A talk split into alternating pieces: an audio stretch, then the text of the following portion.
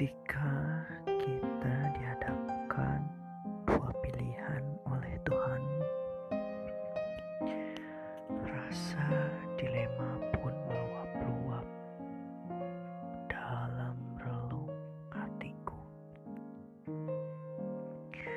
Akan tetapi, yakinku saja mana yang akan bertahan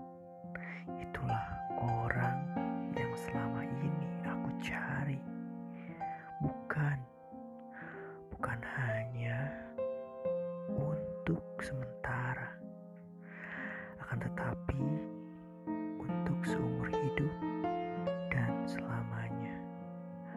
Raden Salma